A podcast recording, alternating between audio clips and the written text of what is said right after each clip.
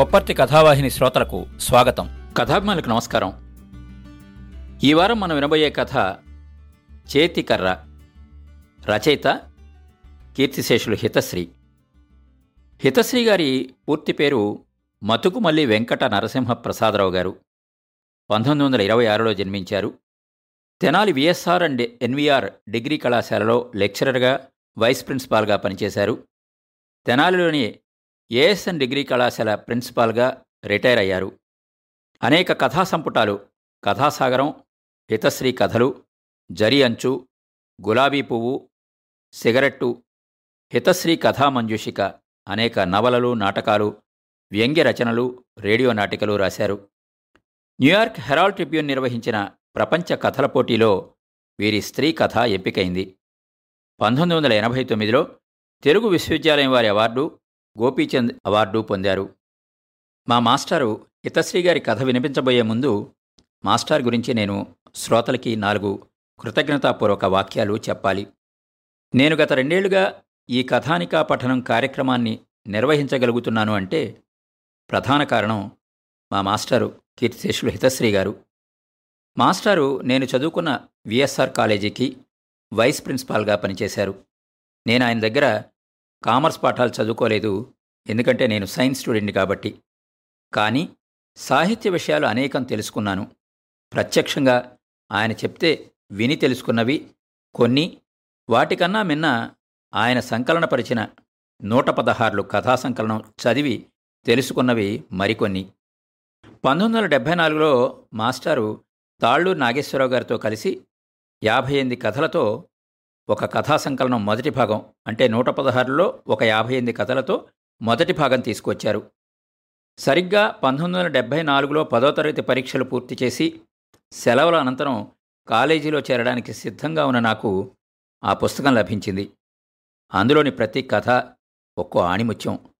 తెలుగులో తొలి కథగా చెప్పబడుతున్న గురజాడ అప్పారావు గారి దిద్దుపాటు కథ మొదలుకొని మంచి కథలు రాసిన ప్రముఖ రచయితల కథలు ఎన్నో అందులో ఉన్నాయి. ఆ సంకలనం ప్రత్యేకత ఏమిటి అంటే కథలతో పాటు ప్రతి రచయిత గురించిన క్లుప్తమైన పరిచయం రచయిత ఇతర రచనల వివరాలు ఉన్నాయి. అందువల్ల ఆయా రచయితల ఇతర రచనలు చదివే అవకాశం లభించింది. ఆ విధంగా మా మాస్టారు తెలుగు కథానికా సంకలనం కాకుండా తెలుగు కథల సబ్జెక్టుకి పాఠ్యగ్రంథం వంటి ఆ కాలానికి సమగ్ర సంకలనం అనదగ్గ కథా సంకలనాన్ని తీసుకొచ్చారు. అదే కథా సంకలనం తిరిగి రెండు వేల పదిహేడులో విశాలాంధ్ర వారు శతవసంతాల తెలుగు కథ పేరుతో పునర్ముద్రించారు. అందులోని అనేక కథలు ఆ కథ రాసిన రచయిత తాలూకు రిప్రజెంటేటివ్ స్టోరీ అని చెప్పదగినవి ఉన్నాయి. మాస్టారు రచయిత లెక్చరర్ కావడం వల్ల మాత్రమే అంత అపురూపమైన కథా సంకలనం తీసుకురాగలిగారు అని అనుకుంటున్నాను. సమాజంలోని అసమానతలు అధర్మాలు అన్యాయాలు ప్రేరణగా జీవితపు విలువలు చైతన్యం పెంపొందించడం పరమార్థంగాను భావించి రచనలు చేసిన వారు మా మాస్టారు హితశ్రీ గారు. మా మాస్టర్ ఈ కథ చదవడానికి అనుమతించిన అమ్మగారు మాస్టర్ సతీమణి శ్రీమతి సువర్చల గారికి వారి ఇతర కుటుంబ సభ్యులకి నేను కృతజ్ఞతలు తెలియజేసుకుంటున్నాను. విందామా? హితశ్రీ గారి కథ చేతికర్ర. అది మేలైన పట్టణం. ఆ రాజు చరిత్రలో గణుతికెక్కినవాడు. అదిగో అంతఃపురం ఇదిగో కొలువుకోటం. వీరే భటనట గాయక వందిమాగత వైతాళికులు. అయితే ఇదంతా ఒకనాటి కథ. ఇప్పుడు ఆ రాజ్యమేది? వైభవమేది? సర్వమున్ కథలను చేసిన కాలమూర్తికి నమస్కారంబు సత్కీర్తికిన్ అంటాడు భర్తృహరి. అయితే పెద్దల మాటలు ఎవరు వినిపించుకుంటారు? కాలాన్ని జయించగల సరదారులం మేమేనంటారు. అలాంటి ఒక ధీరుడి కథ ఇది. హితశ్రీ గారి చేతికర్ర వినండి. ఆ రోజు ఆఫీస్ అంతా హడావిడిగా ఉంది. సీనియర్ ఉద్యోగి రంగనాథం రిటైర్ అయిన సందర్భంలో వీడ్కోలు సభ జరుగుతోంది. ఎగుమతి దిగుమతుల వ్యాపారంలో పేరు పొందిన ఆ సంస్థ మేనేజింగ్ డైరెక్టర్తో రంగనాథం వేదిక మీదికి వచ్చి పుష్పమాలంకృతుడు కాగానే సభికులు చప్పట్లు కొట్టారు. ముందు వరుసలో కూర్చున్న సెక్షన్ ఆఫీసర్ గోవిందరావు మాత్రం ఆ ఆనందంలో పాలు పంచుకోలేకపోయాడు. కళ్ళజోడు చేతిలోకి తీసుకుని అద్దాలు పంచితో తుడుస్తూ అతనేదో ఆలోచిస్తున్నాడు. పక్కనున్న ఉద్యోగి గోవిందరావు చెవి దగ్గర పెదవిప్పి మీకు ఆయనకి పడదా అన్నాడు. గోవిందరావు ఆశ్చర్యపడి అదేమిటి? మేమిద్దరం పరమమిత్రులం అన్నాడు. చప్పట్లు కొట్టకపోతే అడిగానులేండి. అని ఆ ఉద్యోగి మళ్ళీ దూరంగా జరిగాడు. తన పొరపాటు తెలుసుకుని గోవిందరావు నెమ్మదిగా చేతులు కలిపాడు. కళ్ళజోడు తీసుకోబోతుంటే పక్కనే ఉన్న ఉద్యోగి వారించి పెద్దవారు నేను తీస్తానుండండి అని తన సహాయాన్ని అందజేశాడు.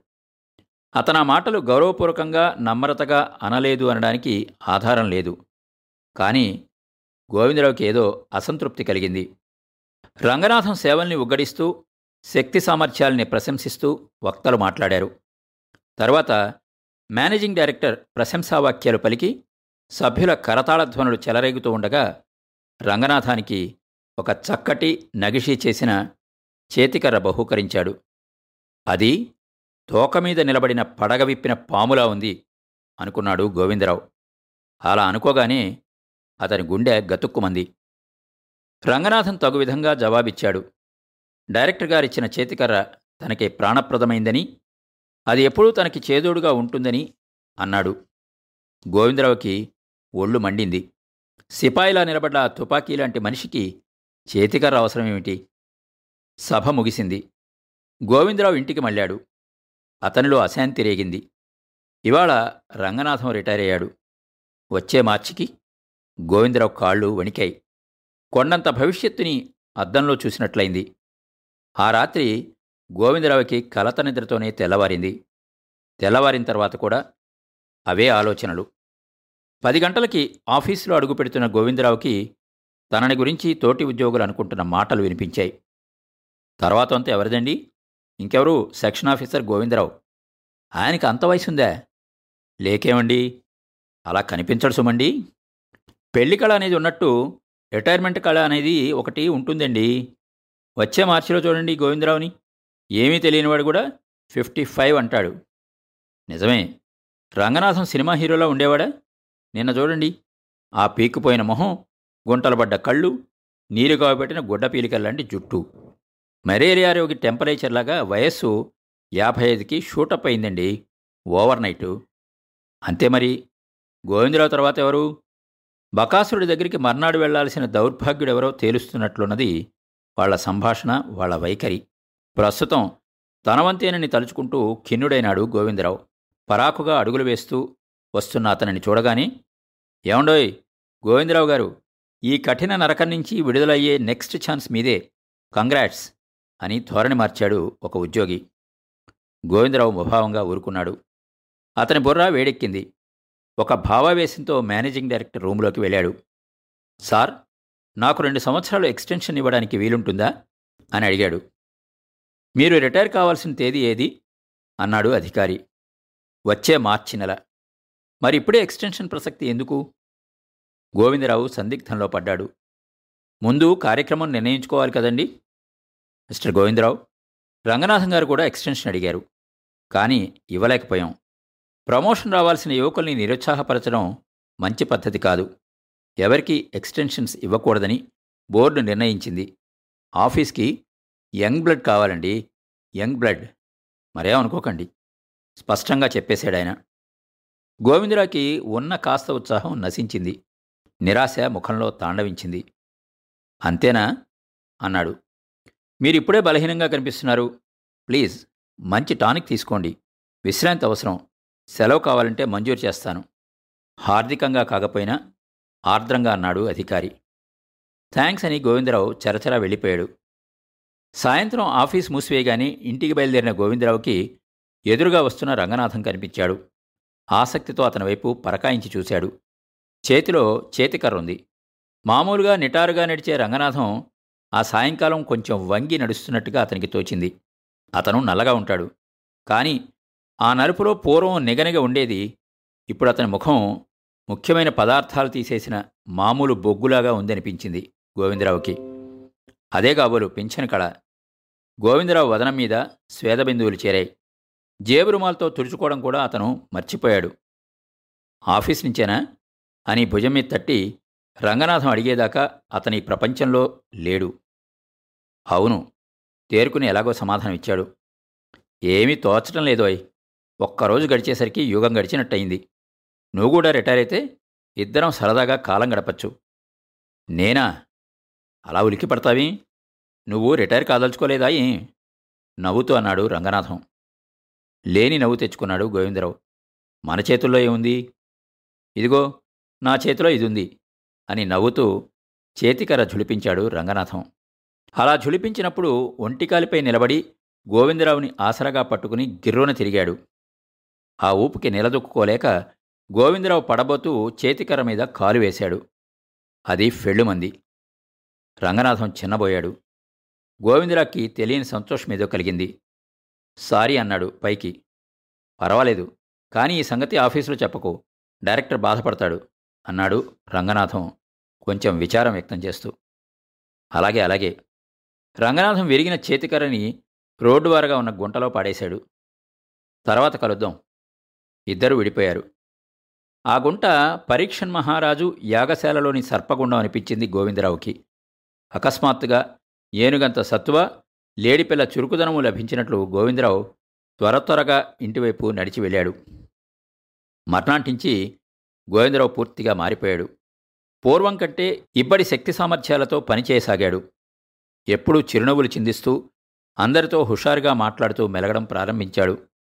మొదట్నుంచి అతను సమర్థుడైన ఉద్యోగి అనే పేరు గడించుకున్నాడు. ఈ మధ్య ఏర్పడిన అలసత్వం తొలగిపోయింది. అతనిలోని నూతనోత్సాహానికి కారణం ఎవరూ కనిపెట్టలేకపోయారు. తలొక విధంగా కారణాన్ని ఊహించుకోసాగారు.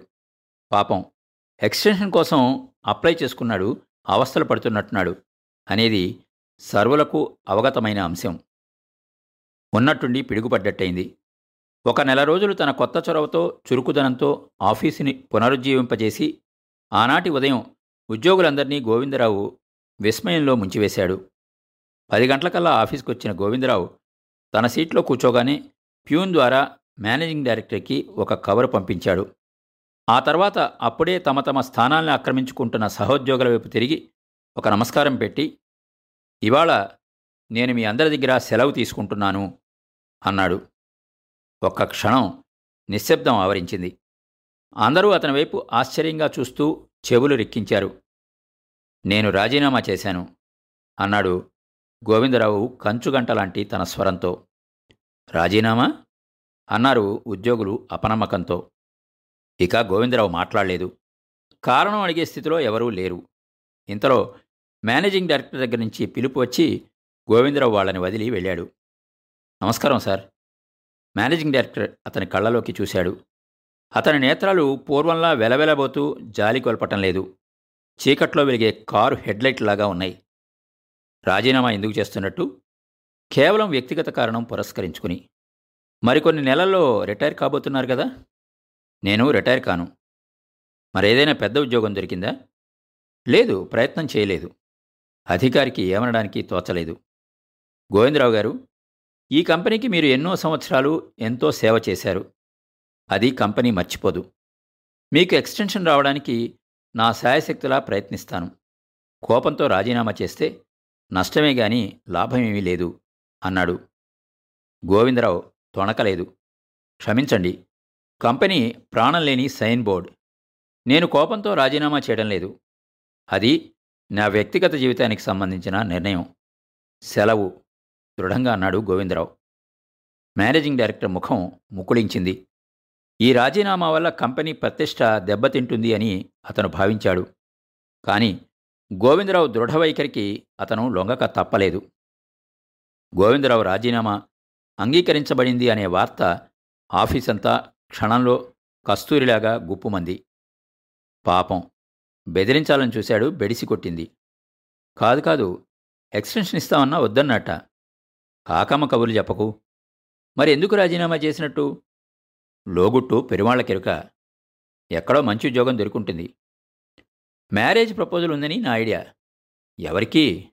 వాళ్ళ పెద్దబ్బాయికి. మెడిసిన్ చదువుతున్నాడు. అతనికి మన డైరెక్టర్ గారు అమ్మాయిని ఇవ్వాలని అనుకుంటున్నారట. ఓ ఐసీ వియంకుడు తక్కువ హోదాలో ఉండకూడదని రాజీనామా చేశాడా? I think so. ఇలా రకరకాలుగా గోవిందరావు రాజీనామాను గురించి ఉద్యోగులు వ్యాఖ్యానాలు చేశారు. గోవిందరావుతో దోస్తీ ఉన్న ఇద్దరు ముగ్గురు ఉద్యోగులు కారణం అడిగినా అతను నవ్వుతూ ఏం లేదు ప్రైవేట్ రీజన్స్. అన్నం కంటే మరేమీ చెప్పలేదు. అందరి దగ్గర సెలవు తీసుకుని గోవిందరావు ఆఫీస్ నుంచి బయటపడ్డాడు. ఏదో స్వేచ్ఛ లభించినట్టు ఆనందంగా ఉంది అతనికి. ఆఫీసు భవనం వైపు చూశాడు. వోల్టేజ్ డ్రాప్ అయ్యి కళావిహీనంగా వెలుగుతున్న దీపంలాగా మెరుగు తగ్గిన అద్దంలాగా కనిపించింది. అతని పెదవుల మీద చిరునవ్వు విరిసింది. ఆవరించిన అహంతో ముందుకి అడుగువేశాడు టీవీగా నడుస్తూ గోవిందరావు ఇల్లు చేరేసరికి అప్పుడే వచ్చేసరే? అని ఇల్లాలు ఆశ్చర్యం ప్రకటించింది. ఉద్యోగానికి రాజీనామా ఇచ్చేశాను అన్నాడతను తాపీగా. రాజీనామానా? ఏం జరిగిందండి? ఆతృత చెందిందామే. ఏం జరగలేదు. రాజీనామా ఇచ్చేశాను అంతే. అదేమిటండి? పెద్దవాడి మెడిసిన్ చదువు ఇంకో సంవత్సరం ఉందాయా? చిన్నవాడు ఇంజనీరింగ్ రెండేళ్ళైతే కానీ పూర్తి కాదు. బీఎస్సీ కాగానే అమ్మాయికి పెళ్ళి చేయాలి అనుకుంటున్నాం. మీరు ఆరు నెలల ముందే రిటైర్ అయి కూర్చుంటే ఎలా? అని ఆమె ఆందోళన ప్రకటించింది. నేను రిటైర్ కాలేదు. రిజైన్ చేశానని చెప్పాను. వినబడ్డం లేదా? నేను రిటైర్ కాను. ఊహం ఆ ప్రశ్నే నా జీవితం లేదు. అంతే అన్నాడు. తీక్షణంగా అలా అంటూ రెండు మూడు మెట్లు ఒక్కసారే దాటుతూ మేడ మీదకి గెంతుతూ వెళ్ళిపోయాడు గోవిందరావు. పైకెళ్ళగానే హోల్డాలు విప్పుతున్న పెద్ద కొడుకు శేఖరం కనిపించాడు. ఎప్పుడొచ్చావురా? ఆశ్చర్యంగా అన్నాడు గోవిందరావు. ఇప్పుడే వస్తున్నాను. హోల్డాలు వదిలేసి హైదరాబాద్లో మంచి రకం దొరుకుతాయని నీకోసం దీన్ని తెచ్చాను నాన్న అంటూ శేఖరం గదిలోకి వెళ్ళాడు. కుతూహలంతో గోవిందరావు కూడా అతని వెనకే వెళ్ళి శేఖరం చేతిలో ఉన్నదేమిటో చూశాడు. గోవిందరావు ముఖం వెలవెలబోయింది. అది చేతికర్ర ఎలా ఉంది నాన్న? అంటూ శేఖరం వెనక్కి తిరిగొచ్చాడు. అక్కడ గోవిందరావు లేడు. విన్నారు కదండి? హితశ్రీ గారి కథ చేతికర్ర వచ్చేవారం మరో మంచి కథతో కలుద్దాం. మీ కొప్పర్తి రాంబాబు విశ్రాంత ఉద్యోగి Indian Bank Vijayawada. Hello guys నేను మీ Muralikrishna from Telugu and cricket podcast ఇవాళ మీ అందరి కోసం ఒక సర్ప్రైజింగ్ న్యూస్ తీసుకొచ్చేసాను. మన Telugu and cricket podcast sports podcast awards two thousand twenty వన్కి నామినేట్ చేయబడింది. దానికోసం ఒక ఓటింగ్ ప్రాసెస్ అనేది ఉంటుందన్నమాట. ఓటింగ్ ప్రాసెస్ ఏంటంటారా? చాలా సింపుల్ అండి. Sports podcast awards dot com అనే వెబ్సైట్కి వెళ్ళండి. రిజిస్టర్ అయ్యాక మీకు టాప్ రైట్ కార్నర్లో ఓట్ నవ్ అనే ఆప్షన్ కనిపిస్తుంది. కేటగిరీస్లో బెస్ట్ క్రికెట్ పాడ్కాస్ట్ మీకు తెలుగు అని క్రికెట్ పాడ్కాస్ట్ కనిపించేస్తుంది. సబ్మిట్ యువర్ ఓట్ అని కనిపిస్తుంది. అది క్లిక్ చేయగానే మీ ఓట్ అనేది క్యాస్ట్ అయిపోతుంది. So please do vote and supporters thank you